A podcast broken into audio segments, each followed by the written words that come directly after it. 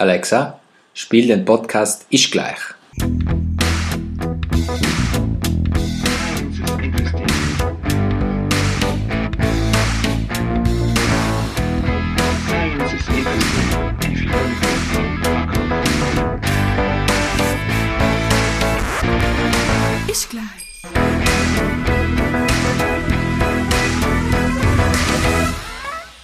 Hallo und grüß euch bei Ich gleich. Wir hucken halt beim David in der Wohnung und das ist für mich eine recht brutale Sache, weil äh, gestern haben wir genau an dem Tisch, wo wir jetzt sitzen, ein Spieleabend veranstaltet so und krass verloren. ich habe so krass verloren. So. deswegen, deswegen an das muss ich mich jetzt erinnern. Gleichzeitig schon Spaß da alles, Weihnachtsbaum ist da, Bier Bist ist du brav da. gewesen, Marc? Christkind ist brav gewesen bei dir auch? Ja, bei mir hat sich schon ein Bier gebracht aus, äh, wo ist das her? Export Hell Wochinger Bräu. Mir gehört mein Leben wahrscheinlich ganz gut, oder? Ganz ein braves, das gewiss, dass wir halt Podcast aufnehmen vielleicht. Na, und was auch toll ist, dass ich gegenüber von mir sehe, wie viel die Söhne von David in einem Jahr gewachsen sind. Das ist eigentlich auch ein cooles atmosphärisches Highlight. Ja, das, kennt man, glaube ich, mit dem Bleistift an die Wand alle gekrakelt, wie schnell die Kinder wachen, äh, wachsen, die jetzt noch nicht schlafen übrigens. Das heißt, wenn du hin und wieder mal einer ins Bild, äh, in den Ton rennt, nachher bitte um Nachsicht. Aber wir sind eben in einem privaten Setting und die schauen gerade Film und wenn der Vergleich fertig ist, nachher werden die da außer starten. Aber lassen wir jetzt nicht Du, durch. David, etwas vermisst, hast du einen Alexa da? Nein, mein Papi hat gerade eine geschenkt gekriegt zu Weihnachten. Zu Weihnachten, scheiß Ja. Christkind. Äh, ist eh gut, weil wir haben nicht die Alexa da, aber wir haben dafür die Barbara Plank da. Hallo Barbara, grüß dich. Ja, hallo, grüß dich. Hallo. Fein, dass du dir Zeit genommen hast. Ähm, ja, die Barbara Plank ist äh, assoziierte Professorin an der University of Copenhagen und äh, du beschäftigst dich vor allem mit äh, NLP, Natural Language Processing. Und äh, ja, meine erste Frage, wie können wir uns jetzt im Moment sicher sein, ähm, ob wir, dass wir uns wirklich mit dir unterhalten und nicht mit einer künstlichen Intelligenz? Also erst einmal danke, dass es mich da einladet. Bin sehr geehrt, da mit beim teilzunehmen. Äh, ich glaube, wenn ich eine Antwort auf Dialekt sage glaube ich hoffentlich schon Antwort genug, dass, dass keine Alexa da mit denke jetzt redet, sondern die Barbara aus Kopenhagen. Und äh, es ist sicher einmal ein Signal von den vielen, dass da kein AI dahinter steckt. Kann er, kann er dann AI schon äh, Südtiroler Dialekt reden? Nein, leider, noch gar nicht. Der Südtiroler Dialekt ist extrem unter, da ist so wenig Forschung in die Richtung generell in Dialekte. Das ist, äh, das nimmt langsam, langsam ein bisschen, ja, aber noch lange nicht in Südtirol. Vielleicht irgendwann mal war mein Ziel auch mal ein bisschen am Südtiroler Dialekt zu forschen. Okay, äh, also du sagst Dialekt geht, geht noch lange nicht, aber ich hab gemerkt, bei meinem Papi, der jetzt eben es, äh, von, äh, von einer großen Versandfirma das Ding gekriegt hat, äh, eben die Alexa. Boah, jetzt wollte ich gut. Jetzt wollte ich, jetzt wollte ich gut äh, die Werbung verstecken, aber ist mir nicht so gelungen. Nein, äh, da, das hat es mit dem Deutschen nicht ganz gut funktioniert. Also beziehungsweise irgendwann äh, schaltet die Maschine einfach aus, weil sie glaube ich nicht weiß, was sie jetzt mit meinen Informationen anfangen soll. Und wenn wir richtig informiert sind, beschäftigst du dich mit dem auf dem Gebiet, ist das wirklich so schwierig, äh, die, die, Compu in die Computer in Spruch beizubringen? Ja, also wie, wie, wie, man sieht, wenn man irg irgendwann mal probiert mit Alexa oder die anderen Systemen zu interagieren, dann sieht man gleich, wie, wie wenig sie eigentlich kennen. Es sind kleine, äh, wie wird's Wetter oder wie komme ich da am besten hin oder wo ist das nächste Restaurant. So kleine Fragen funktioniert relativ gut, aber wenn man da wirklich jetzt probiert, einen Dialog zu führen, dann funktioniert das noch lange nicht. Und es ist extrem schwierig, weil Sprache einfach eine einzigartige menschliche Eigenschaft ist, die wir, ja, mir den Computer probieren beizubringen und wir kriegen, wir haben in den letzten Jahren viel, viel, äh, ja, äh, durch die neuen Technologien, die es gibt, aber es ist einfach extrem schwierig, weil Sprache sich ja laufend verändert. Es bleibt nie gleich. Aber aber man sagt, okay, jetzt fange ich mal klein an und jetzt probiere ich mal so einen Digital Assistant aufzustellen, der eine Reihe von Kommandos versteht, dann ist sogar in dem kleinen Bereich schon extrem schwierig, alle Bereiche abzudecken, weil einfach in der Sprache ist, äh, die Sprache ist ambig, äh, mehrdeutig und Mehrdeutigkeit ist einfach eine die großen Herausforderungen in unserem Feld. Und fehleranfällig, ja, oder? Also, äh, Und fehleranfällig vor allem, ja, genau, weil, weil es einfach in viele Orte falsch gehen kann. Es kann falsch gehen schon von der Spracherkennung, was der erste Schritt ist, was so ein Assistent machen muss. Der transkribiert das ja noch in Text.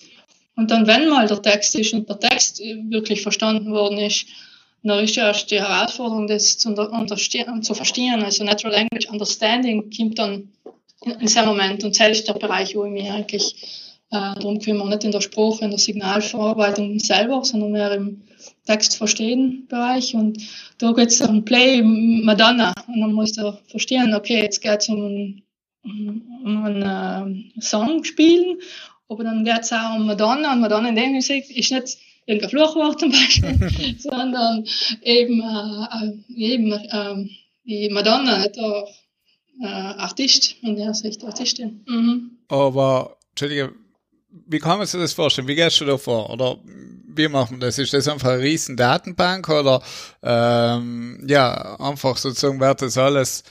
Wie, wie schaust du, dass, dass der Assistent möglichst schnell lernt? Mhm, mhm. Also was wir vor allem brauchen in unserem Feld oder in jedem Feld, wo es einfach darum geht, intelligente Maschinen zu bauen, im Endeffekt brauchen wir Machine Learning. Und äh, Machine Learning, was wir dann brauchen, sind Daten, die annotiert sind, Daten, die sagen, okay, das ist der Satz und das heißt der Satz. Also das, das, ist, das stellt der Satz jetzt da. Oder das ist der Satz in der Sprache und das ist die Übersetzung.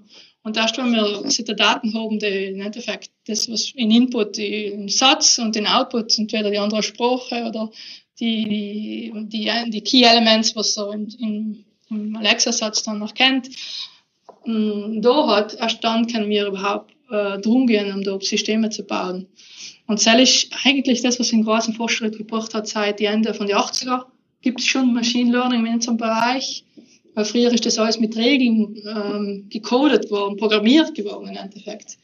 Aber da sind wir schon bei einem wichtigen Begriff. Ich meine, Maschi maschinelles Lernen, nicht? Äh, mhm. ist das wahrscheinlich äh, dein täglich Brot.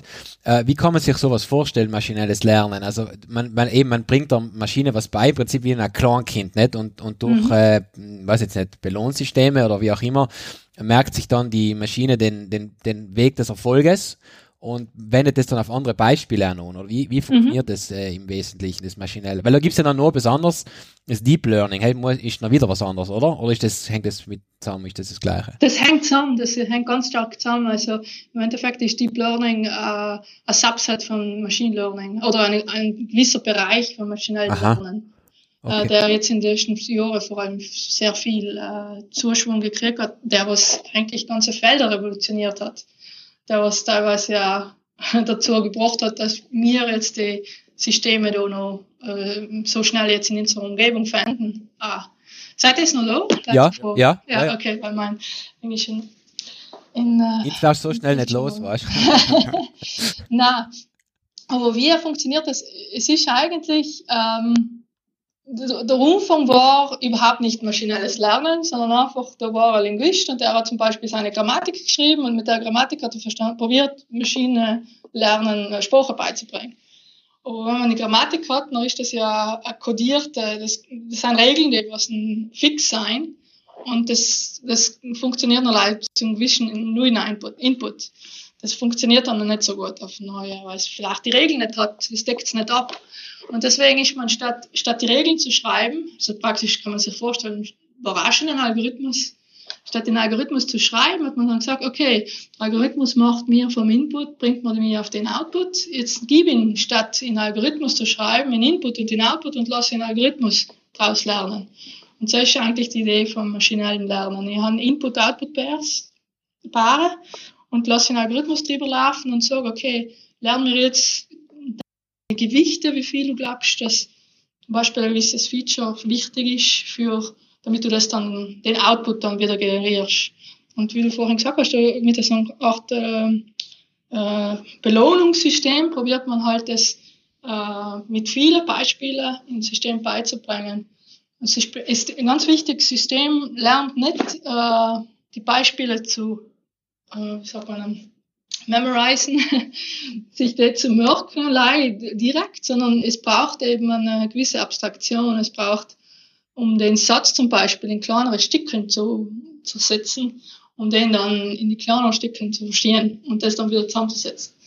Man kann ja nicht einen Satz per se geben. Oder wie zum Beispiel ein Bild. Man kann ja nicht ein Bild als Ganzes geben oder er schaut dann die Pixel und im Bild und von den Pixel oder von Subsatz auf Pixel lernt er dann.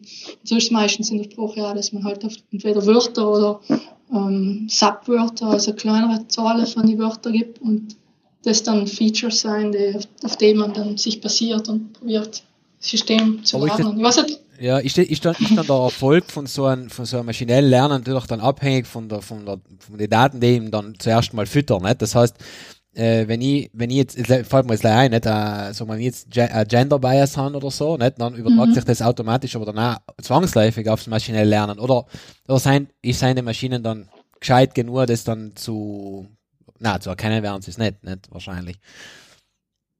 Oder wie soll ich sagen, nicht? Das heißt, wenn ich, du sagst, wir geben ihm einen Input und den Output, ja. Er, muss, ich muss irgendwo, das muss ich irgendwo schon vorher haben, nicht? Ich muss irgendwo ja eine Datenmenge haben, die ich füttern kann. Wo, wo kommt denn der her? Genau, das ist eine ausgezeichnete Frage, weil das ist die Basis, was wir brauchen. Und genau in der, von den, von den Datenmengen, von den Trainingsdaten nennen wir den an, wenn sie jetzt Input-Output-Pairs sein, äh, was man dem dann gibt, das lernt er. Und wenn da jetzt ein Bias drin ist, dann lernt er das. Und äh, wie es jetzt, wie ein Gender Bias, dass da verschiedene, zum Beispiel wenn man über Berufe dann das System fragt, dass er dann sagt, okay, äh, äh, der Doktor ist männlich und die Krankenschwester ist weiblich, die Biases sind dann in, in die Daten kodiert, weil es einfach häufiger vorkommt. Ähm, und da ist jetzt gerade in den letzten Jahren ganz viel, oder das wird viel bewusster jetzt, äh, weil die Systeme ja auch angewendet werden und man sieht dann die Biases und es gibt da ganze Forschungseinheiten, die sich mit äh, nicht gleich Gender Bias, aber generell mit Diskrimination von AI-Algorithmen beschäftigen und probieren, das wieder zu, ja, abzuschwächen oder gegen Algorithmen zu bauen, damit man den Bias in die Daten wieder wie äh, ja, bändigen kann eigentlich. Das heißt, wir züchten jetzt sexistische Maschinen heran, sozusagen. Genau, oder eben, ich wollte fragen, kann, kann so eine Maschine sozusagen dann so selber verlernen, sozusagen, dass ähm, eben durch, durch die Anwendung der Nutzer sich etwas verändert? Ja, kann genauso passieren. Aber Und zu, zum Beispiel ist vielleicht umgekehrt, vor ein paar Jahren hat Microsoft einen, äh, einen Bot, äh, äh, einen Twitter-Bot äh, gelauncht, der praktisch da war, äh, mit den Usern zu interagieren. Und die User haben mit denen interagiert und das ist ein Chatbot, der lernt dann von den Dialogen und die User haben halt probiert, dann schlechte Wörter zu benutzen und das hat er dann gelernt.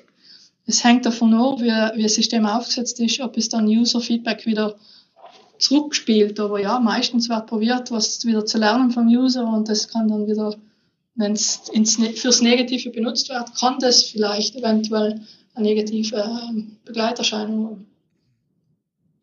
Ähm, ist ja nicht, da ist ja mal etwas gewesen, es hat jetzt nichts mit der Sprache, glaube ich, zu tun, eben so was ähnliches mit der, ähm, war nicht von, von Google, äh, äh so ein, so ein Fail, wo praktisch in der, in der äh, Bilderkennungssoftware schwarze mhm. Menschen als Gorillas klassifiziert worden. Ganz genau, ja. Ah, eben, also, okay. Das ist genau so ein typisches Beispiel, wo, wo schwarze Menschen als Gorillas erkannt werden in Image Recognition, äh, oder äh, wie schwarze Menschen gar nicht erkannt werden beim Seifenspender, wenn man runtergeht, zum Beispiel.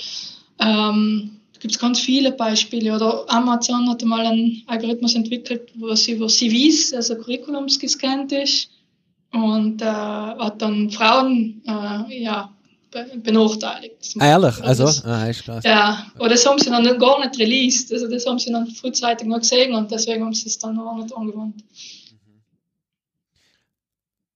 Ich, ich, wollte mal fragen, was seid das für Teams, die an dem arbeiten? Ich denke mal, es sind Informatiker, Informatikerinnen, Sprachwissenschaftlerinnen, Sprachwissenschaftler, hauptsächlich, oder, die da zusammenarbeiten.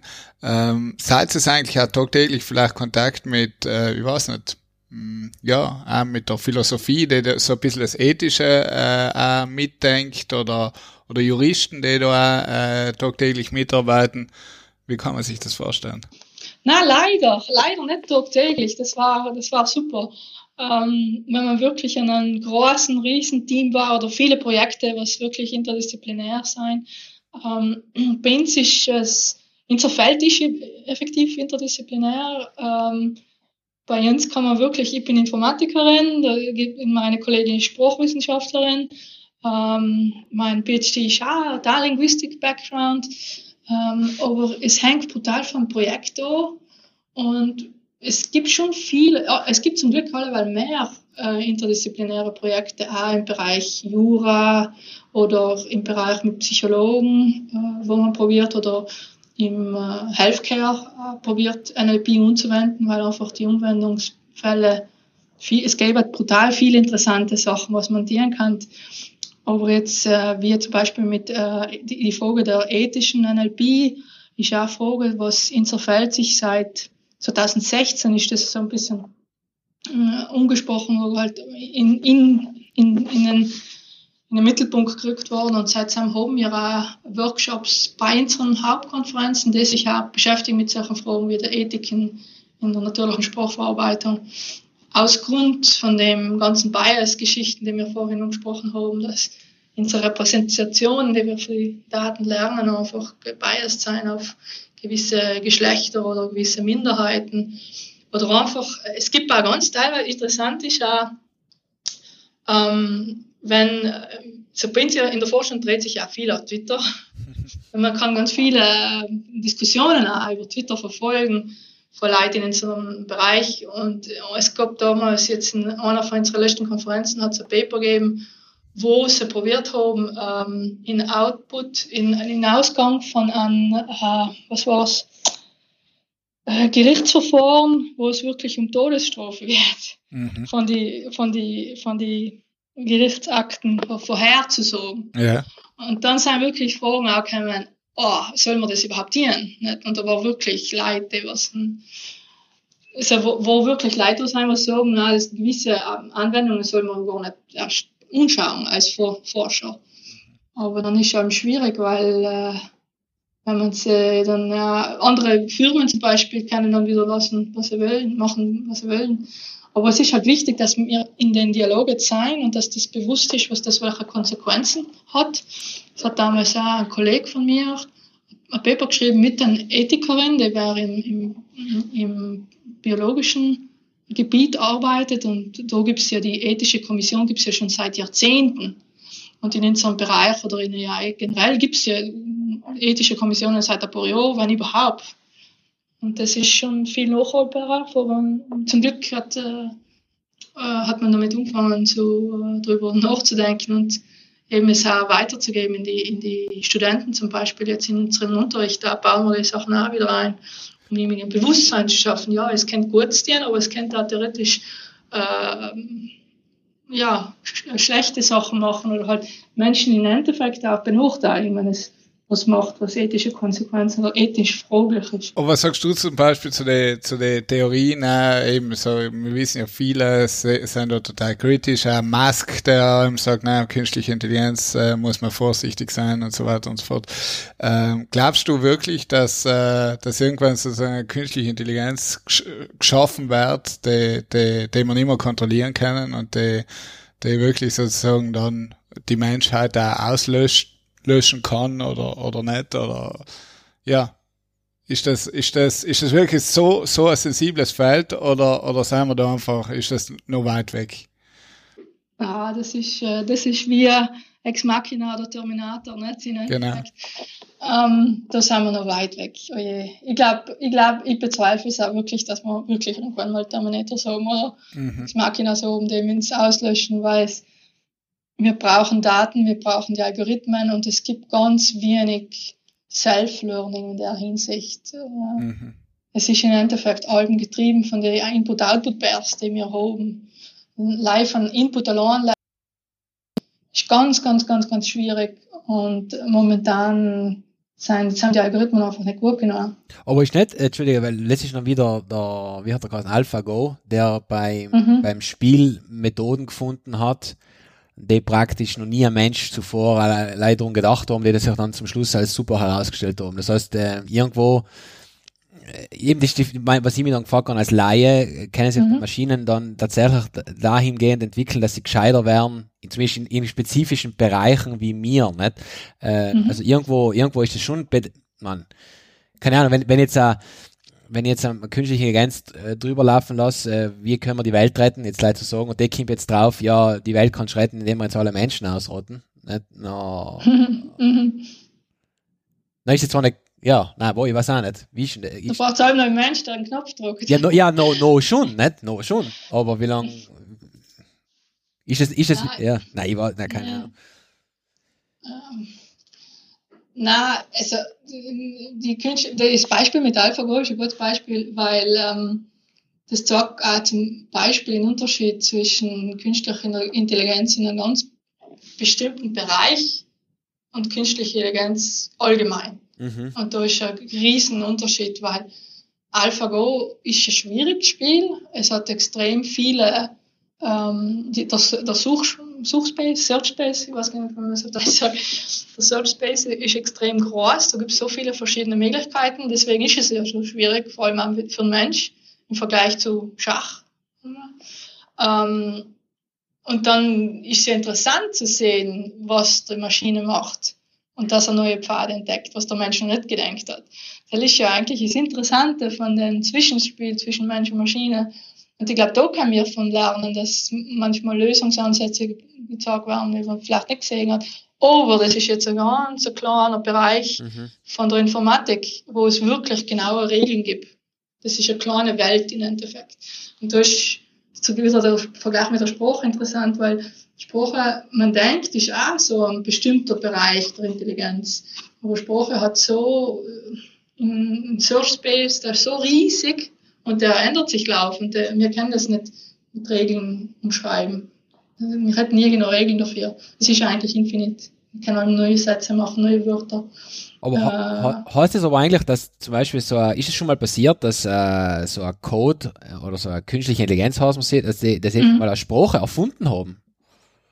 Ja, es gibt sogar Con-Languages. ähm, Es gibt, äh, man kann, man kann ein Computerprogramm schreiben, um eine Sprache zu erfinden. Ja, es gibt sogar einen, einen Forschungsbereich, der heißt äh, Constructed Languages, also Conlang, Krass. Conlangs. Ähm, da gibt es ja das ganz bekannte Buch vom äh, Autor der Sprache der in Games of Thrones, ich weiß jetzt gar nicht, wie der heißt, leider. Ähm, und die forschen, die nehmen praktisch Prinzipien von der Sprache, um dann neue Sprachen zu lernen. Da gibt es sogar einen Kurs, das habe ich erst kürzlich mal gesehen, von einem Professor in, in den USA, der hat, der eben den, den Kurs an, über neue Sprachen zu generieren und der hat die, seinen Studenten dann auch glatt, neue Sprachen zu generieren und es sind ganz lustige Sachen da rausgekommen. Äh, ich kann mich jetzt leider an ein Beispiel erinnern, aber ich kann dir Beispiele schicken. Aber ist, das- ist das eine Art, ist das dann eine Grundlagenforschung, äh, einfach zu schauen, wie, wie das prinzipiell funktioniert, oder hat das dann äh, an, an irgendeinem, jetzt sage ich es ganz homo economicus mäßig, an, an Mehrwert? Also kann man das dann irgendwo einsetzen, den neue Spruch? Ist das dann, was weiß ich, für Verschlüsselungen oder? Ja. Ja, genau, Esperanto ist ein anderes Beispiel. Ähm, neue Sprachen, ähm, also, na, Verschlüsselung ist wieder ganz ein anderer Ah, okay, Bereich. hat mit der nichts zu tun, okay. Hat mit dem nichts zu tun, das ist mehr, ähm, ist, ist eigentlich ein äh, Anwendungsfall von der Linguistik, Sprachforschung generell. Mhm, okay. Und der ist im Umfang auch nicht so wirklich ähm, als eigener Bereich anerkannt worden. Das hat sich ja also laufend irgendwie erst entwickelt. Aber ein Anwendungsbereich ist einfach die Filmindustrie zum Beispiel, die, die davon profitiert, dass da Sprachen benutzt werden, die, die menschlich klingen. Oder das kann jetzt eine Sprache sein. Und nicht gleich irgendein bla bla bla. Dass das wirklich, das hat in Filmen zum Beispiel wirklich einen Mehrwert, ja. Ähm, weil du gesagt hast, ähm, eben im Grunde ist ein unendlicher, also ist nie, nie, dass man zu einem Ende kommt, äh, was Sprache angeht. Das wollte ich fragen, weil ich noch mal irgendwo gelesen, dass im Internet 90% von Content leider Englisch ist.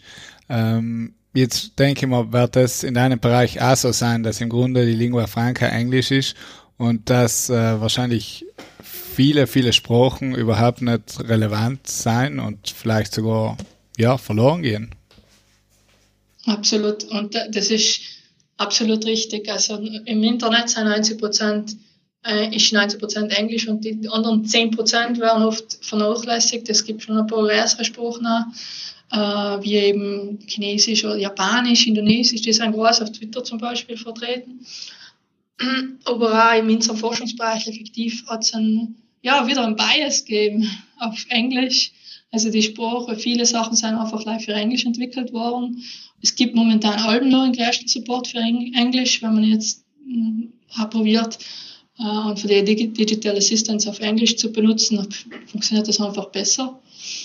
Äh, die können dann mal teilweise ja zurückgehen und den Dialog äh, längere ähm, längere History mitnehmen. Also man kann zurückgehen und äh, wieder weiterfragen, was man in kleineren Sprachen nicht so gut kann momentan. Gibt es da zum Beispiel, ob es da User-Daten, dass, dass gewisse Leute eigentlich nicht English Native Speaker sind, nachher ähm, die Dienstprogramme äh, und so weiter auf Englisch verwenden? Eben, dass da sozusagen schon ein, ein Umswitchen bei den User stattfindet, dass man sagt, okay, auf Englisch funktioniert es, deswegen rede ich, rede ich Englisch, zum Beispiel mit Alexa? Ja, ist eine gute Frage. Ja, ist eine gute Frage. Das, das müsste man dann die Leute, was das effektiv vermarkten, fragen. Aber sie probieren es dann schon eigentlich für den Markt lokal umzustellen. Wie zum Beispiel in Dänemark haben sie jetzt im Herbst äh, das dänische Google gelauncht äh, und davor hat es Google Home gar nicht gegeben. Mhm. Mhm. Ja, ich glaube, ich glaub, das, das ist spannend und da, da darf ich jetzt mit der Frage anschließen, die wir von einem Hörer von uns gekriegt haben. Mhm. Hallo Wolfi. Hallo Wolfi. er, er hat nämlich gefragt, ähm, ob es ähm, zum Beispiel bereits möglich ist, ähm, nicht leider einen Satz, sondern zum Beispiel die Stimme eines Sprechers oder einer Sprecherin in eine andere Sprache zu übersetzen. Also praktisch die Stimme, ja, nicht, ja. nicht den ja. Inhalt, sondern so, so nicht den, den, Inhalt, sondern äh, eben das Gesprochene. Ja, ja, ja, genau. Da gibt es ja zum Beispiel eben die ähm, Speech Synthesis und, oder Style Transfer, wo man probiert, in Style, nicht allein Content, sondern in, nicht allein Inhalt, sondern einen Style von der, mhm, vom Text oder vom Sprecher äh, zu transferieren.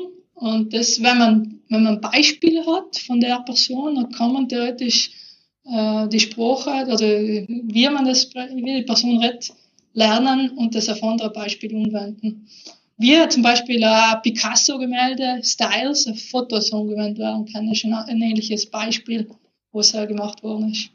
Ah, okay. Das nennt man dann Style Transfer, ja, das gibt's. Okay, und das gibt's schon und äh, das, das äh, ist das auch schon in, in Einsatz in irgendeinem, in irgendeinem Produkt, das wir kennen? Um, ähm, also Google macht, arbeitet ja gerade an Direct Speech-to-Speech äh, Processing. Ähm, dort sieht man zum Beispiel auch Beispiele. Ähm, ich, ich weiß jetzt nicht, ob es okay. ganz ehrlich Nein, nein, wahrscheinlich. das war ja jetzt Interesse halber. ähm, siehst, äh, wir wissen, ab jetzt wissen wir ganz offiziell, dass du keine künstliche Intelligenz bist. Weil bis jetzt war es, jetzt haben wir die gehabt. zu gut, gell? zu gut, zu gut, das war nicht zu glauben bis jetzt. Nein, Scherz beiseite. Ähm, ja, eine andere Frage war, ob es ähm, zum Beispiel möglich ist, äh, dass äh, die Kommunikation zwischen Sprechern verschiedener Sprachen, äh, ob es überhaupt noch notwendig ist, dass man eine Sprache lernt oder äh, dass es einfach wirklich maschinelle Simultanübersetzung gibt. Also sozusagen, ich verreise in ein Land und statt dass ich die Sprache dort rede, kann ich direkt simultan, äh, über, ja, gibt es eine Simultanübersetzung. Mhm. Das war äh, sozusagen ein Babelfisch im Ohr zu haben. genau. das äh, ist noch ein bisschen weit weg. Äh, das ist ähm, eben, wie man, wenn man das Paper von der Google jetzt schauen, ähm, das ist heuer rausgekommen, 2019. Das ist im Spruch, Sprachbereich, aber wenn man so ins Detail schaut, dann sieht man schon, das skaliert nicht so schnell auf andere Sprachen. Das ist jetzt zwischen Englisch und Spanisch haben sie es gemacht. Ähm, aber sie brauchen äh, zum Beispiel äh, viele Datensätze für das, dem Beispiel eine Million Datensätze, wo sie zudem ähm, Synthesized Data gebracht haben. Also sie haben ins Spanische gelernt, für einen Sprecher, damit es leichter ist, für einen Sprecher das zu lernen. Und danach einfach probiert zu lernen vom, vom, vom originellen Sprecher die Sprache und das dann mit zu vermischen.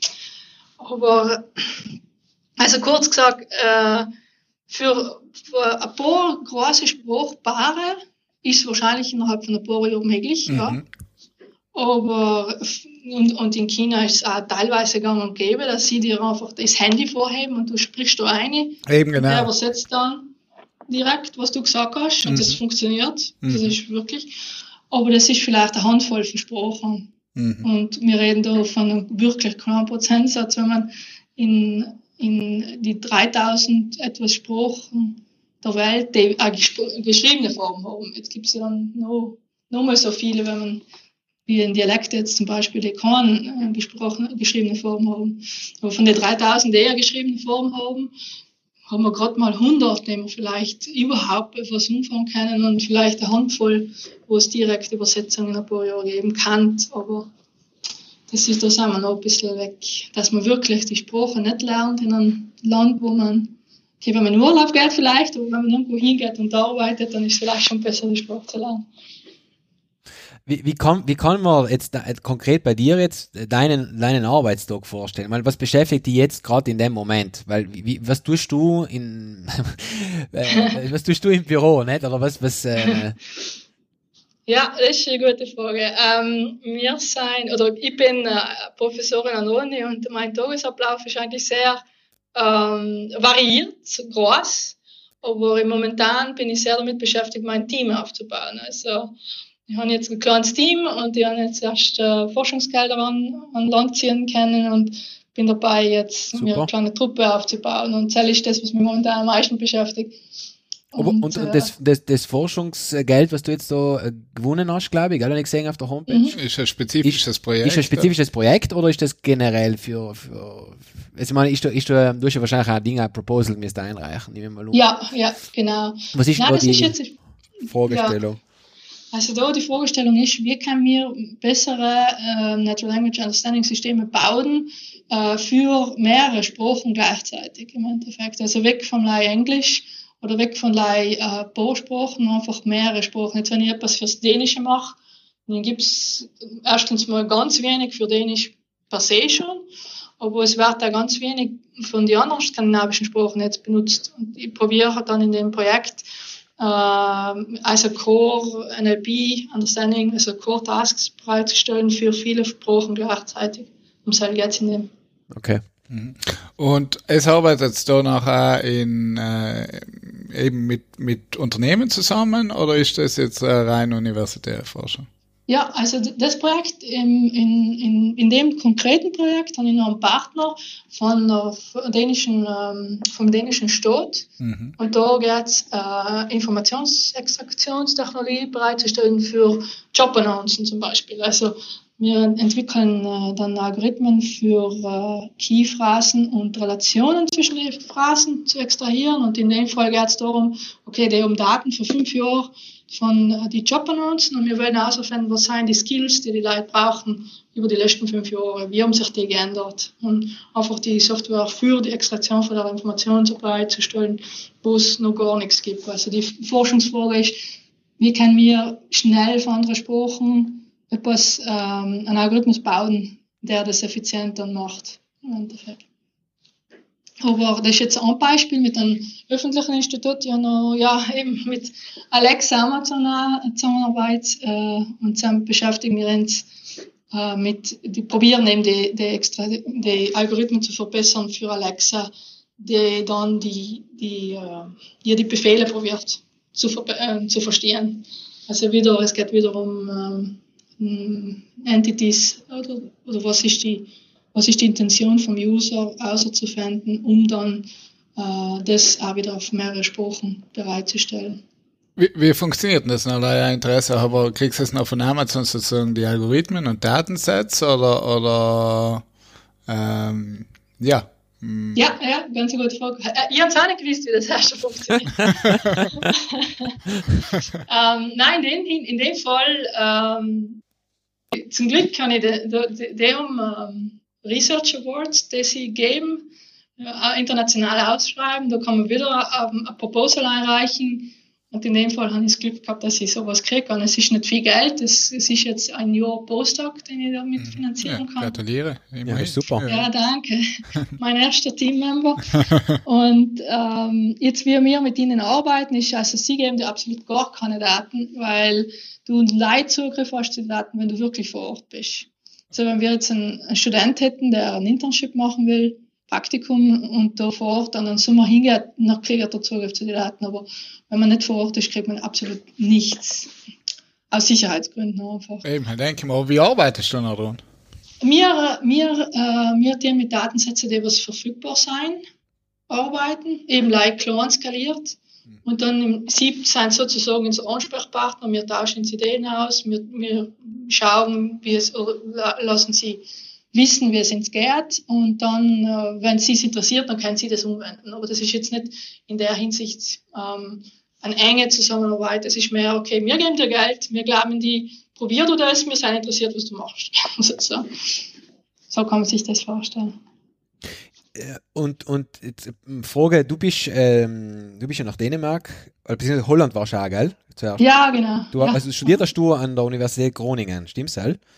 Ja, und ganz ursprünglich einmal in Bozen. Bozen, ja. Bozen, ah, okay, umgefahren in Bozen.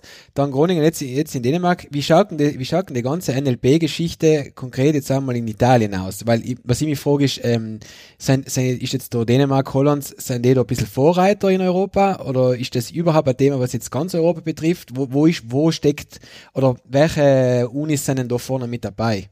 Mhm, ja, also ähm, in Europa ist, ist der Vorreiter in Eu- Europa, kann man fast sagen, ist Schottland. Ah, echt? Ah, krass. Edinburgh. Mhm. Ja. Zwar nicht am schottischen Englisch, wieder am Englisch, ähm, aber in Schottland gibt es ganze, gibt's die größte NLP-Gruppe mit vielen Professoren. Ähm, Kopenhagen hat sich inzwischen auch zu einem großen, ähm, ja, interessanten Punkt entwickelt, weil wir nicht die einzige Gruppe in Kopenhagen mittlerweile sind. Wir sind ja mehrere in Kopenhagen. Aber in Italien gibt es auch, es gibt auch Forschung in äh, NLP so, sogar nicht einmal so wenig. Es, es gibt in Trient Leute, es gibt in Rom Leute, es gibt in Milan Leute, in Pisa. Es gibt sogar eine kleine Konferenz, jährliche, äh, die heißt ClickIT, äh, Computational Linguistics in Italien. Gibt es nicht so lang. Äh, aber ja, es gibt schon, es gibt, also in Holland gibt es mehrere, im Verhältnis von der Größe vom Land ist schon noch mehr NLP und Computational Linguistics zu finden, weil es einfach eine längere Tradition hat vielleicht als in Italien. Ähm, aber im Endeffekt muss ich leider sagen, äh, es gibt halt da die Forschung, wo es Geldmittel auch gibt. Und das ist einfach ein großer Nachteil von Italien momentan. Mhm. Ich glaube nicht allein in deinem Feld. ich glaube, überall das Problem. Ja, wahrscheinlich eben, gell? Wie Banky wahrscheinlich eben das Gleiche. Du, aber, aber grundsätzlich, äh, wenn man es jetzt äh, eben nochmal auf die Unternehmen zu reden kommt, wo findet mehr Forschung statt? Eben bei den Unternehmen, die unerschöpfliche Geldmittel haben, oder, oder ist, sind die Unis wirklich in gewissen Bereichen tonangebend? Ja, das hat sich in den letzten Jahren extrem, extrem, ja, verändert im Endeffekt, äh, vor allem in unserem Bereich, wahrscheinlich in mehrere Bereiche. Ähm, wir merken eigentlich, äh, dass, dass die Industriepartner oder Industrien einfach einen Vorteil haben, dem Zugang zu großen ja, Datenmengen, aber auch Zugang zu den Computational Resources, die es braucht, äh, was die Unis dann im Endeffekt Schwierigkeiten haben. Und wenn man jetzt zum Beispiel an die große NeurIPS-Konferenz schaut, dann sieht man, oder auch in unsere Konferenzen schaut, ACL ist zum Beispiel die Hauptorganisation, Hauptkonferenz von uns, dann sieht man in den letzten Jahren einfach, wenn man an die Nummer von Papers, die die, die Industrie schreibt und die, was dann viel Impact haben auch teilweise, dann kommen die zum Großteil mittlerweile von Industrien. Und es gibt leider einen ganz extremen Verlust von Forschung in der Industrie, kann man fast sagen, ähm, dass es extrem attraktiv ist für einen Forscher, dorthin zu gehen, weil man einfach, ja, weil die großen Firmen, aber auch mittlerweile kleinere auch, richtige Forschungseinheiten aufgetun haben, wo man dann nicht mehr live fürs Pro Produkt entwickeln muss, sondern wirklich kann live Forschung betreiben. Und das hat viele, ich frage mich, wer dann in Zukunft dann die nächste Generation ausbildet, wenn das so weitergeht. Das ist Das heißt, die, die, Fach, die Fachleute sind in die Hände von wenigen großen und auch kleine, mittlere Konzerne dann schlussendlich. Das ist ja schon Ja. nicht, mehr, nicht mehr Wissen offen für alle, sondern für, äh, für einen Profit sozusagen. Weil halt denke mal eben Wissen offen für alle. Ich meine, wenn du daran anschließen darf, ich denke mal genau in einem Bereich war ja Open Access, sollte im Grunde alles Open Access sein. Also nicht, Ja. nicht nur die Paper, sondern im Grunde auch die, ja, die ganzen Datensätze, die es erarbeitet, die ganzen Ja. Algorithmen. Ja. Ja, aber halt wird wohl sein, Ja. äh, es, Bank wird wohl offen sein, oder? Was ist denn da? Na, eben, zum Glück, also selbst ist wirklich, ich denke mal im Vergleich zu anderen Feldern, wo es, wo es, wo es wirklich geschlossen ist oder was nicht Open Access publiziert wird, äh, sicher hell ist zum Glück in unserem Bereich, sonst glaube ich, war ich schon längst, sonst war, war ich schon längst in einem anderen Bereich. Weil es ist wirklich in unserem Bereich sein alle Papers Open Access. Wir haben die ACL Anthology, da kann man jedes Paper von den 1970er umwärts, äh, sie haben sie sogar zurückwärts noch digitalisiert, ähm, online finden. Man findet da die ganzen Datensätze, die man findet meistens auch Codebasis, also die Algorithmen selber. Es ist sogar Tendenz gewesen den letzten Jahren, äh, mehr und mehr Code bereitzustellen, damit es reproduzierbar wird, weil ist ja ein großes Problem, dass die Forschung ja auch reproduzierbar sein muss. Ähm, in unserem Bereich ist es zum Glück der Fall und auch die großen Unternehmen, was sie machen, sie können nicht publizieren auf einen eigenen, einen eigenen Datensatz, weil dann kann sie niemand reproduzieren, dann kann man sie nicht glauben. Deswegen, wenn sie publizieren, dann publizieren sie es meistens auf Datensätze, die sie entweder öffentlich machen oder auf Cleanern, die es, äh, die es schon gibt, wo sie sich dann vergleichen können mit äh, akademischen Partnern. Und in letzter Zeit zum Glück wird es langsam ein bisschen offener, dass die Industrie sagt, okay, ich sehe es leider unter meine Kollegen. Also ganz viele, früher oder vor ein, zwei Jahren war es, okay, du kriegst ein Angebot von der, von der Industrie und du musst dann entweder komplett gehen oder nicht. Und mittlerweile gibt es halt den Trend, ja, jetzt haben ja Teilzeitstellen in einer Firma, also dass sie die nicht ganz komplett nehmen, sozusagen. Weiß nicht, ob, ob es den Trend auch verfolgt oder seht oder ob das für ein Einkampffeld anders ist. Das würde mich interessieren.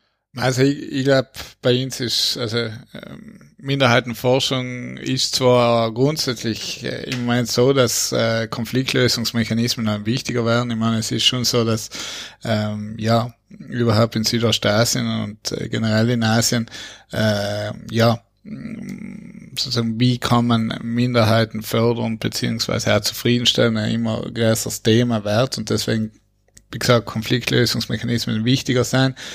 Trotzdem ist das jetzt absolut nicht das Feld, wo man, wo man jetzt zum Beispiel äh, auf die großen EU-Gelder Zugriff hat. Nicht? Also gibt es ganz andere Bereiche eben wie wahrscheinlich auch einer, wo, wo man in ganz andere Sphären ist, sage ich jetzt einmal.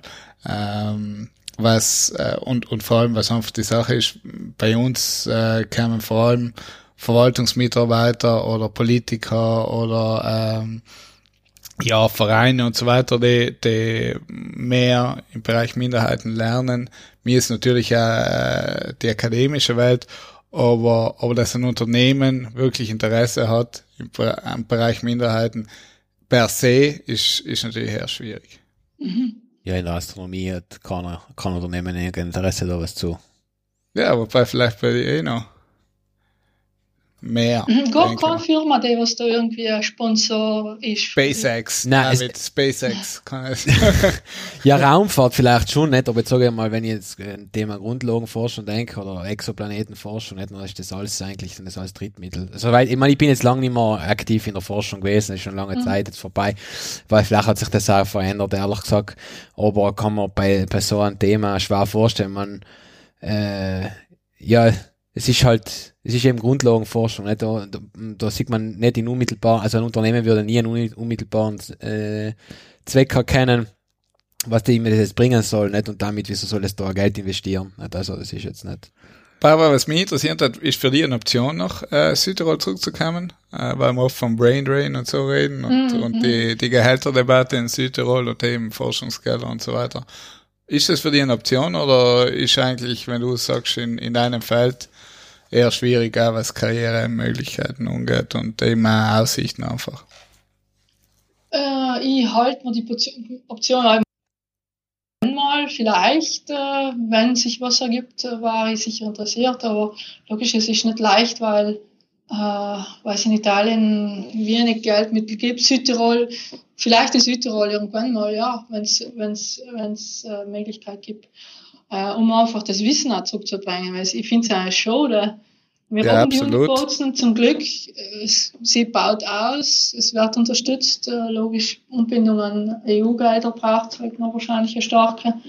Oder ich weiß nicht, eben provinzielle. Verfolgst du das ein bisschen so, die, die Forschungsoffensive in Südtirol? Sagt ihr das etwas, hast du das ein bisschen mitverfolgt, was du in den letzten... Offensive, nein, das sagt mir jetzt nichts. Ah, hast du in so Podcast nicht gehört? Muss ich noch reinlassen. Das, genau. nein, nein. Nein, es, es, gibt, es gibt mehrere Anreize, jetzt eben die Forschungslandschaft Südtirol zu stärken, mit mehreren Initiativen, Forschungsfonds äh, oder Unterstützung bei äh, Forschungsprojekten, die von der EU knapp nicht gefördert worden sind, die dann, dass das Land Südtirol finanziert, weil mir ja praktisch Südtirol notorisch äh, wenig am Bruttoinlandsprodukt für die Forschung ausgibt, viel, äh, viel zu wenig im Vergleich zu Trentino und zu Tirol, nicht? Ich glaube, Mhm. was haben wir, 1,7 Prozent oder sowas und sein sollten es laut der EU 3 Prozent oder sowas in der Richtung, nicht? Ich glaube, wir sind, wir sind noch viel weniger.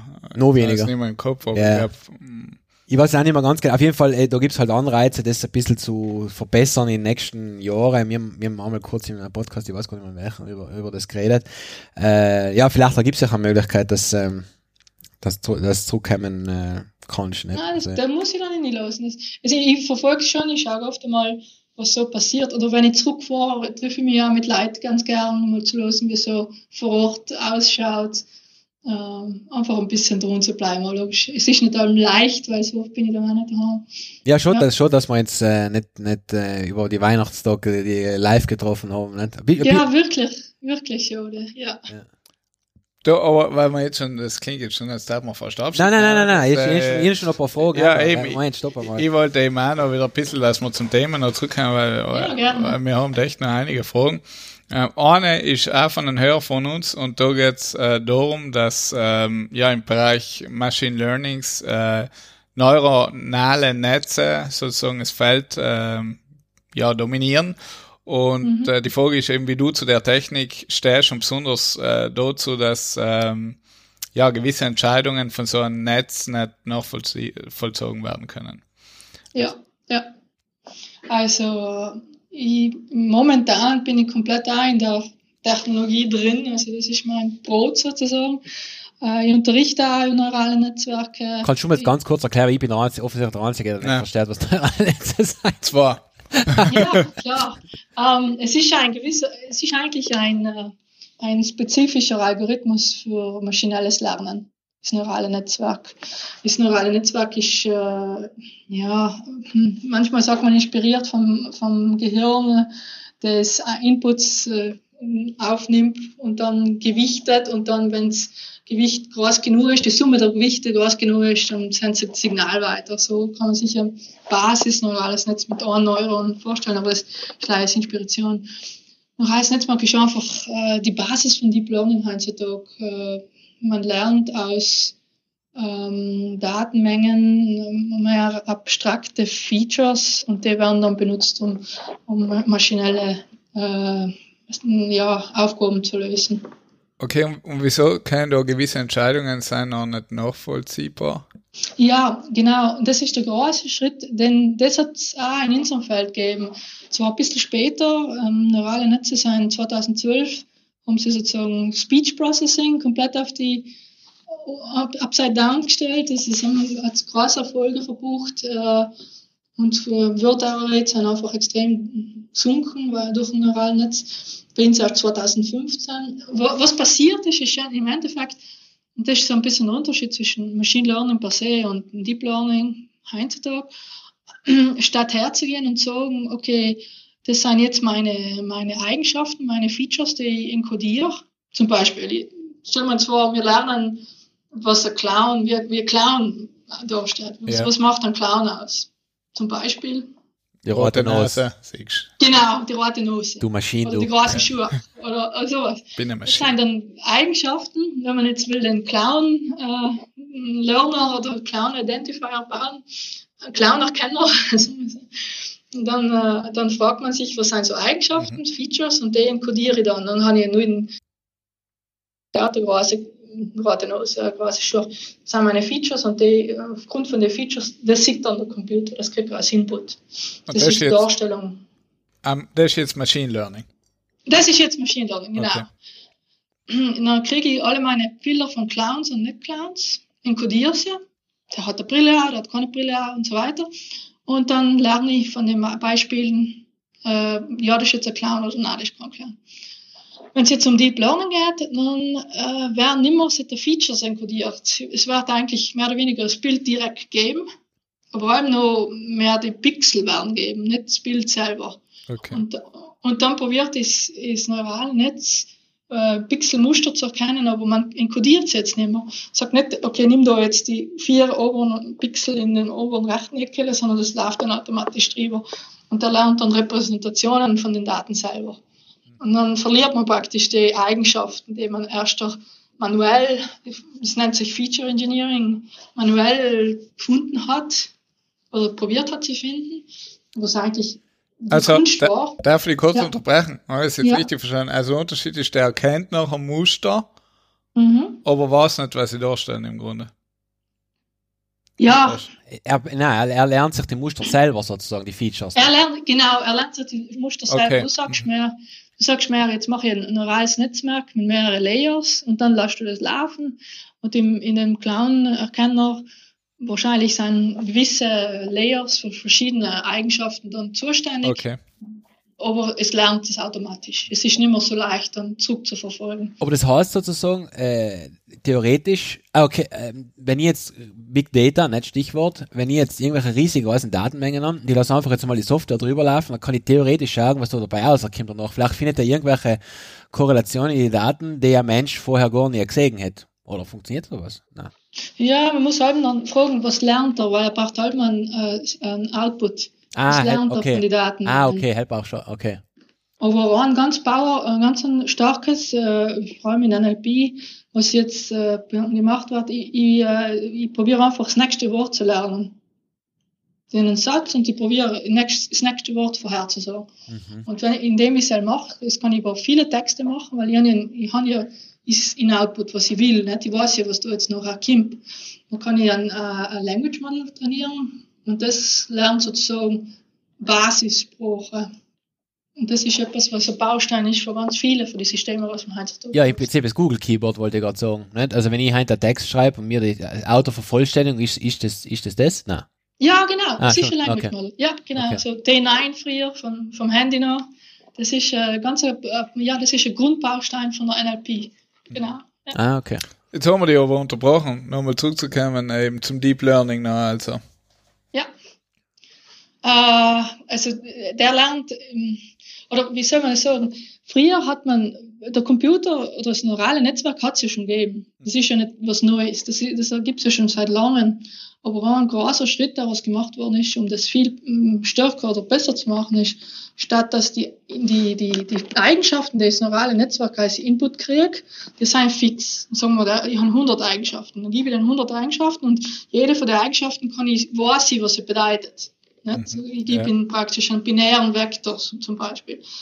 Äh, aber jetzt bin ich dann weggegangen von den 100 Eigenschaften und die geben jetzt einmal 100 Nummern, Mhm. irgendwelche Nummern und der lernt aus den Nummern Patterns zu generieren. Und da verliere ich die, die, die, die offensichtliche Interpretability, weil ich nicht mehr weiß, okay, Dimension 5 von den langen Input-Vektor heißt, der hat der rote Nose. das habe ich jetzt nicht mehr. Ich habe jetzt eine Nummer, aber die alleine sagt mir nichts. Jetzt muss ich erst draufkommen, was, was encodiert das Netz überhaupt. Deswegen äh, ist jetzt ganz viel in der, auch in der Sprachwissenschaft, um zu probieren, ich lerne jetzt ein neurales Netz, zum Beispiel das nächste Wort vorhersagen. Mhm. Und dann kann ich probieren, okay, jetzt habe ich das gelernt, das macht er relativ gut, aber was lernt er überhaupt? Mhm. Und dann kann man probieren, wieder äh, Machine Learner umzuwenden auf die Repräsentationen, was das Modell lernt, um zu sagen, okay, in den Layer, ja, da lernt er eigentlich, ähm, ja, zum Beispiel Frequenz von Worten. Oder in den Layer lernt es Satzlänge und so weiter. So probiert man ein bisschen da wieder dahinter zu kommen, was das lernt eigentlich. Also ich, ich bin gerade ein bisschen verloren, aber grundsätzlich, äh, also Help mich halt. ja, aber halt noch mehr. Na, also wenn, ähm, also im Grunde lernt er ja allem auf, auf, auf der Basis von dem Muster. Mhm. Wieso kann ich noch nicht nachvollziehen, wenn ich sehe, okay, er lernt das auf Basis von dem Muster, wieso kann ich nicht nachvollziehen, dass er dazu lernt? Weil er dir nicht sagt, was das Muster ist. Äh, Du siehst halt euch ein Muster, aber du weißt nicht was, oder? Habe ich das richtig verstanden? Du siehst, Ja. gleich, du siehst gleich mal eine binäre Zahlenkette. Ja, aber der Ja, besteht ja. genau. Ja, ja, Ja, aber du weißt, ja, wohin- ich weiß was nicht die- die wohin, ich weiß nicht, ja, ja. Und stimmt. fällt die Übersetzung auf gut Deutsch nicht von der Zahlenkette auf das, was das Feature eigentlich ist, oder? Ja, ja, früher hat man sozusagen von der binären, binären Zahlenkette gewusst, was, ist, was das Feature ist, das Einzelne, die einzelne Eigenschaft, und gewusst, okay, das geht jetzt, das ist das Wort oder das ist die Rate hinaus wieder zurückzukehren. Aber jetzt ist es weg und man enkodiert nicht mehr leid. Äh, ähm, zum Beispiel, vielleicht das Beispiel von einem Wort ist einfacher. Wenn ich ein Wort enkodiere, dann war das früher eine binäre Ja, Nein, das Wort ist da oder nicht.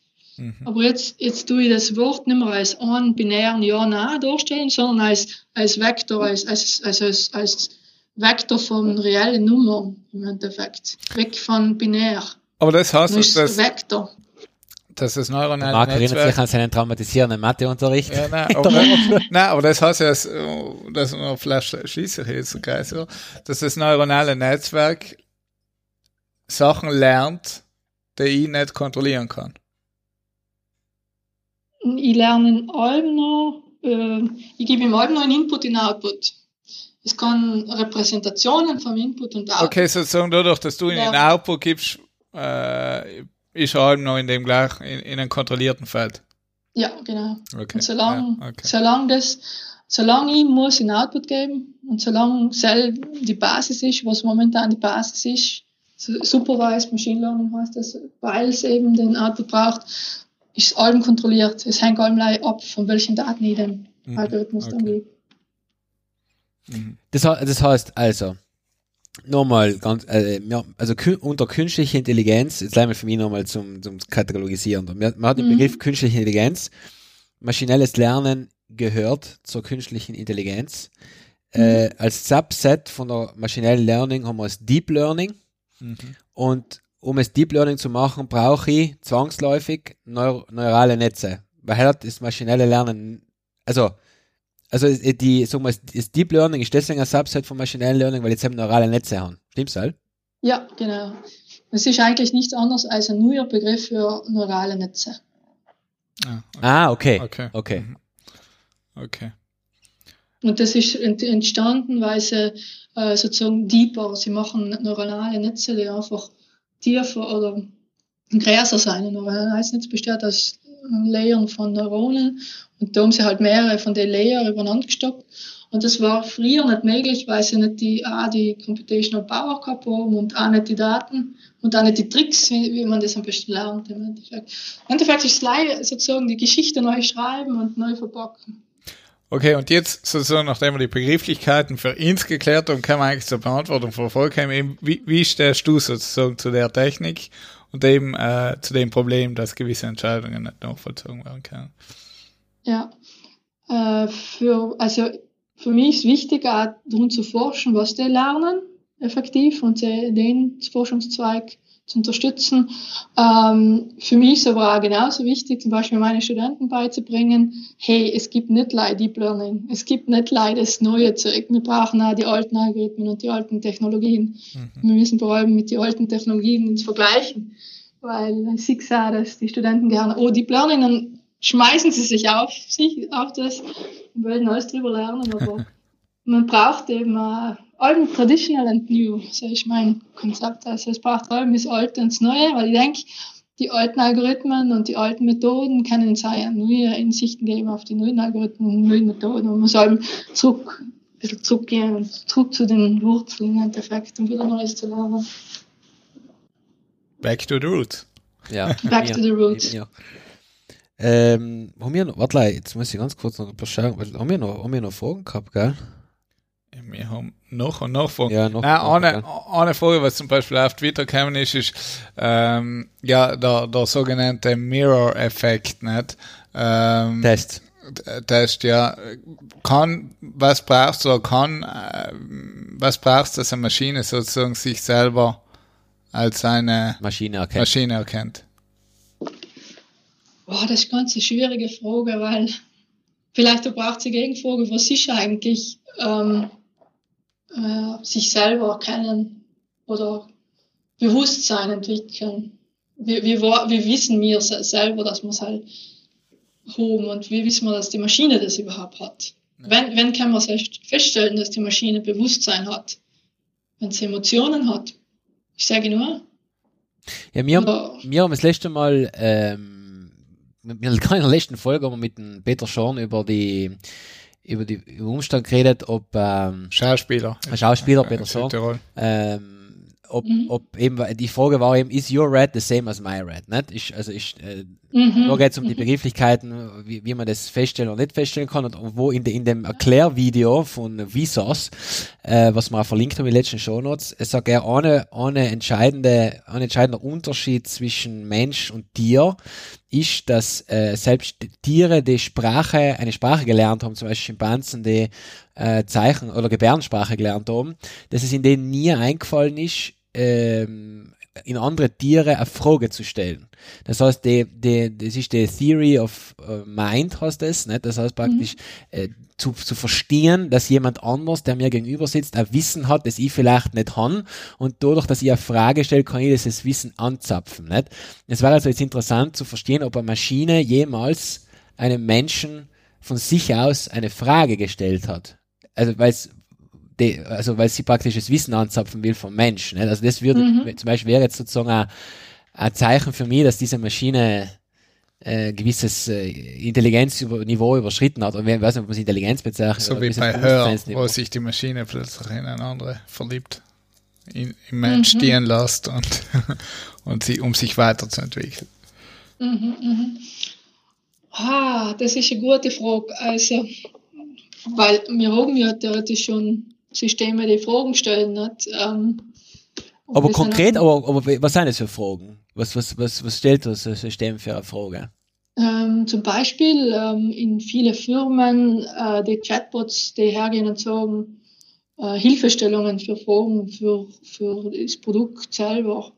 Also, Die hab, kennst du wahrscheinlich auch, die, die Ja, ja, ja. Chatbots, Ja. die es gibt. Ne? Die, die stellen ja auch Fragen, aber die sind nicht drauf aus. Ähm, Etwas zu lernen? Aber eben, das sind Genau. Fragen, die sind sozusagen vor. Äh, also da gibt's noch eigentlich schon die, wahrscheinlich, Ja. die wahrscheinlichste Ja, Frage, eben, was ich stellen kann, weil der Kunde wenn er Genau. ein Problem hat auf meiner Seite. Genau, und dann Ganz genau. ist schon die Antwort sozusagen. Ja, eben. aber eben deswegen, die Fragestellung per se, glaube ich, nur vielleicht zu wenig, um, ähm, um zu sagen, dass es bewusst ist. Jetzt, also jetzt mit, mit der Sprache, die Eigenschaft von Menschen, was sich von Tieren unterscheidet, in Sprache zusätzlich zu Fragen stellen vielleicht, ist einfach auch die Möglichkeit, Wissen zu vermitteln, äh, unabhängig vom Zeitpunkt, dass das asynchron zum gegebenen Moment ist ähm, dass das aufgeschrieben werden kann und wieder, wieder, irgendwie kann vermittelt werden. Und sich der nächste Mensch dann in 100 Jahren das kann lesen oder was auch immer. Ähm, aber dann die Maschine, hm. Ich, ich denke, es ist schwierig, das zu testen, dass die Maschine Bewusstsein entwickelt. Es gibt einen Turing-Test, um Genau. einfach zu testen. Ob ein Mensch Ja. aber erkennt, ob es eine Maschine ist, oder? Hell ist Genau. Ja, ja. Mhm. Genau, den Test gibt's, aber das ist das dann ein Test, der, der ähm, Bewusstsein darstellt. Es ist schwierig zu beantworten. Aber jetzt war noch interessant, wenn ich gar nicht mehr verstehe, dass das eine Maschine ist. Äh, ja gut, nein, ist halt eine Maschine. ja, es ist schon ein Test für, für im Endeffekt schon. Wenn, wenn der Turing-Test erfolgreich ist, dann man ja, das ist ein Mensch dahinter und dann, dann war es ja der Test der Intelligenz. Ähm, aber das dann wirklich einem, wenn der dann wirklich vor dir ist, Roboter oder, oder auch, wenn man dann probiert, ähm, Emotionen zu vermitteln, das ist auch ganz schwierig für Sprache generell auch zu erkennen. Oder in, wenn man jetzt auch mit den ganzen Digital Assistants spricht, dann sind die meistens so synthetisch, die wirken, die wirken ja nicht so wirklich menschlich, weil wir ja die kleinen Filler haben, was wir benutzen und so weiter. Es wird ja darum geforscht, das noch menschlicher zu machen, um das einzubauen. Da gibt es auch ein Projekt von Google, die das für Telefongespräche zum Beispiel jetzt schon machen. Ah, stimmt, das habe ich mal gelesen. Das, die waren so gut, dass, dass Genau. sie noch gemäß haben, zum Schluss aus ethischen Gründen äh, ein Ding einbauen, also eine Art, äh, wie sagt man da, äh, Pre-Ding, ja, Warnung. Die, die Person, oder die Ja. Person, mit der sie reden, ist eigentlich eine Maschine oder irgendwie Genau. so. Nicht? Genau, genau. Ja. Das, das ist echt, das klingt extrem gut. Also ja, genau. Mhm. Du, und jetzt vielleicht äh, schon Richtung Ende, ganz plakativ für uns, was sind sozusagen die, die wichtigsten Forschungsschwerpunkte in den nächsten Jahren im Machine Learning? Okay, das ist eine gute Frage. Große Also, Frage. wie, also die, andere, die Frage, was der Marc eigentlich wissen will, ist, wie kämen wir zu EU-Forschungsgeldern? Ah! Minderheiten im Weltall. Nein. Maschine, Machen Sie Ihren Machine Learning Lehrgang. Wie ist der Werbung? Zweites Standbein. Nein, also in der, in der maschinellen Forschung generell äh, weg vom, äh, vom äh, Lernen von großen Datenmengen hin zu äh, kleinere Lernen von kleinen Datensätzen. Das ist sicher ein Trend, ähm, um es auch nicht gleich, ähm, nicht gleich besser zu machen, aber auch effizienter und auch vor allem klimaneutraler. Im Endeffekt brauchen die Maschinen viel Energie. Äh, Das ist eine Richtung. Eine andere Richtung ist, neurale Netzwerke für mehrere Sachen gleichzeitig zu bauen. Ähm, Weg von, okay, ein neues Problem, ich starte jetzt nur mal von Neuen, ich brauche neue Daten, wie kann ich Daten oder Knowledge ähm, transferieren? Äh, wie kann ich Sachen gleichzeitig lernen oder wie, wie erneut Sachen herholen und weiter lernen? Und das dritte ist, denke ja, das kontinuierliche Lernen. Die Algorithmen meistens werden einmal trainiert und dann umgewendet, aber wie kann ich das laufend äh, updaten? Wie kann ich das neurale Netz ein neues Objekt beibringen oder einen neuen Task beibringen, weil da sind die Netzwerke extrem schlecht drin. Gibt es ja das Catastrophic Forgetting, also wenn man einen neuen Task lernt, dann sind die Maschinen extrem schlecht. Also die verlieren dann einen Task, den sie vorher extrem gut gekannt haben. Plötzlich sind sie nicht mehr imstande, den, alten Task zu lernen, wenn man einen neuen Task dazu hat. Wieso, oh, wieso Das ist sind- das so? Ja, das ist interessant, So? ja. Ja.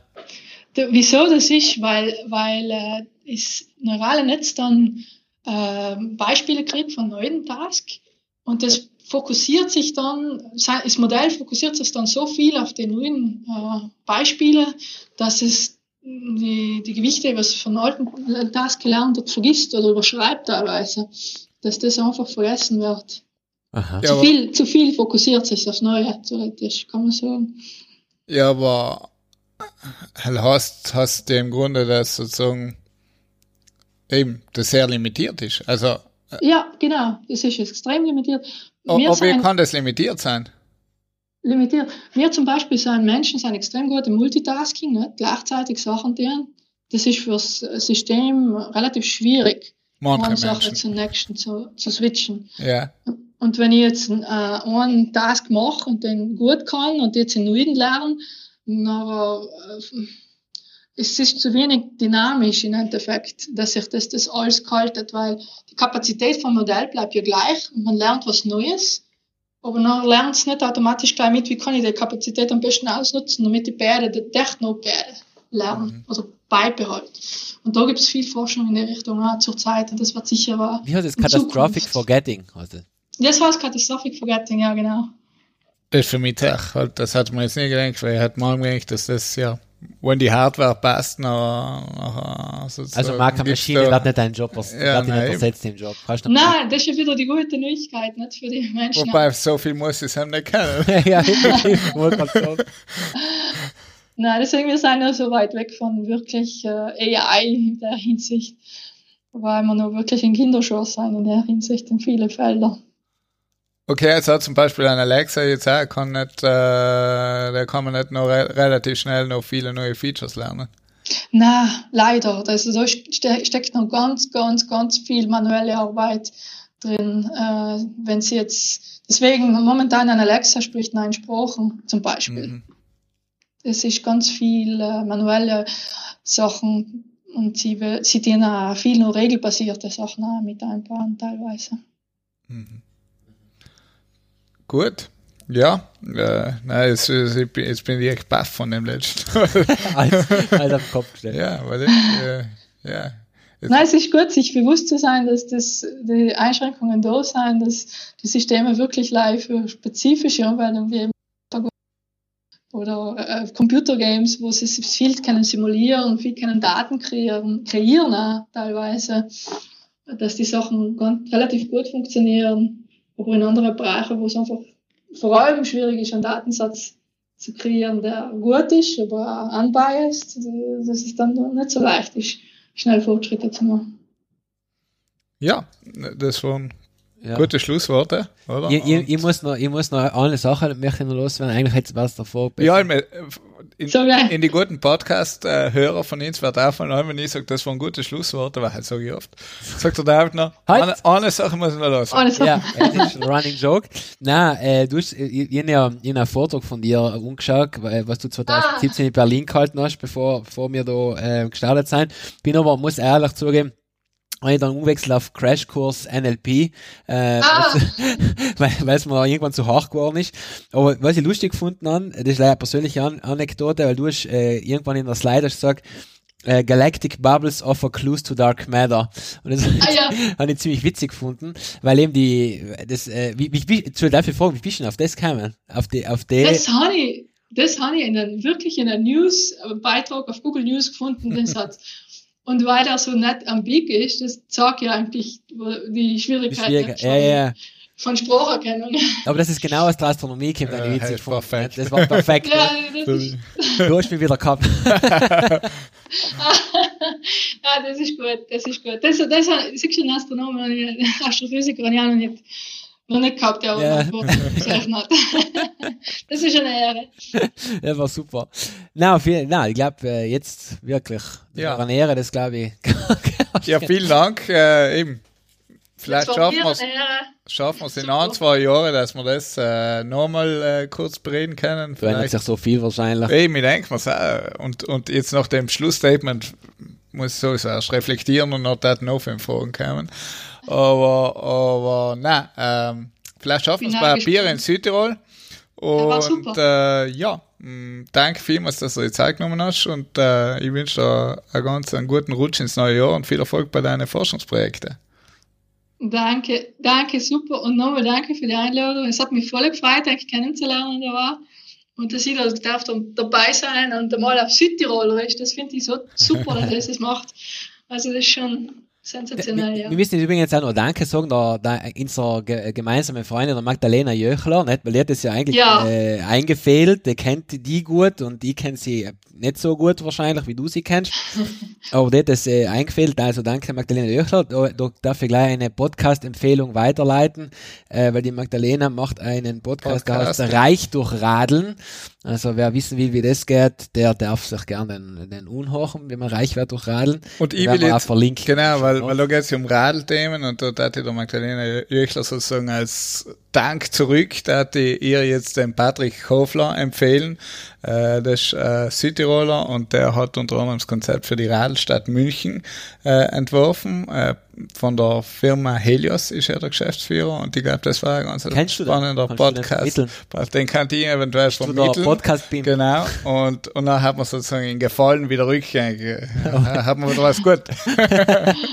Das seid ihr super. Also liebe Grüße der Magda und danke fürs, fürs Verknüpfen auf alle Fälle. Und ja, toll. Ja, danke ich hoffe, ich, vielmals, ich treffe eigentlich mal im Bad. Ja. Ja, mir, also ich bin, ich bin morgen, äh, werd sich jetzt, mir morgen beim Tweibern, beim äh, Frauen-Twitter-Treffen, das aber auch offen ist für Männer, wollte ich an, angemerkt haben. Ja, ist richtig. Du bist ja auf Twitter sehr aktiv, ne, habe ich gesehen. Ja. Deswegen äh, das nächste Mal unbedingt äh, und un, insgesamt bei den ganzen Twitter-Treffen können wir machen, die Twiliata, die Tw- das Twitzer-Essen, das Twirkelen, das Twargel. Nein, nein, das gibt's doch Instagram. Das gibt's alles, ja. Wir haben mal, äh, was, der Marc ist noch nie gekommen. Der ist Ich glaube, das gibt's gar nicht. Aber da magst du, das ist wirklich lustig, da magst du wirklich kommen. Also wenn, wenn, wenn du bist in, äh, musst leid, oder in Tweet Südtirol, also Tweet Südtirol folgen und Ah, da sind die das ganzen ist, äh, das ist super, Termine. das muss ich mir gleich anschauen. Unbedingt, Ja. unbedingt. Braucht Ja, man super. nicht. Ja. Und, und wenn ich mal irgendwann Richtung Norden kommst, dann müsst ihr mir gleich einen, Tweet senden. Machen wir, machen wir. Ich mach's einfach, Marc kann das nicht. genau, ich äh, das, ist mir, das ist mir zu hart. Aber ich war auf Na, gerade super. in Appenrade, aber, aber das ist eine andere Geschichte. Aber Die werden wir das nächste Mal vielleicht schaffen wir es. Dai, Danke, Barbara. danke. Na, super. Du, danke. Gut, gut, danke, auch, gell? Ja, gut. Ja. Danke dir, gell? Bitte. Danke. Ciao, Tschüss, danke. Bibi. Ciao, ciao. Ist gleich.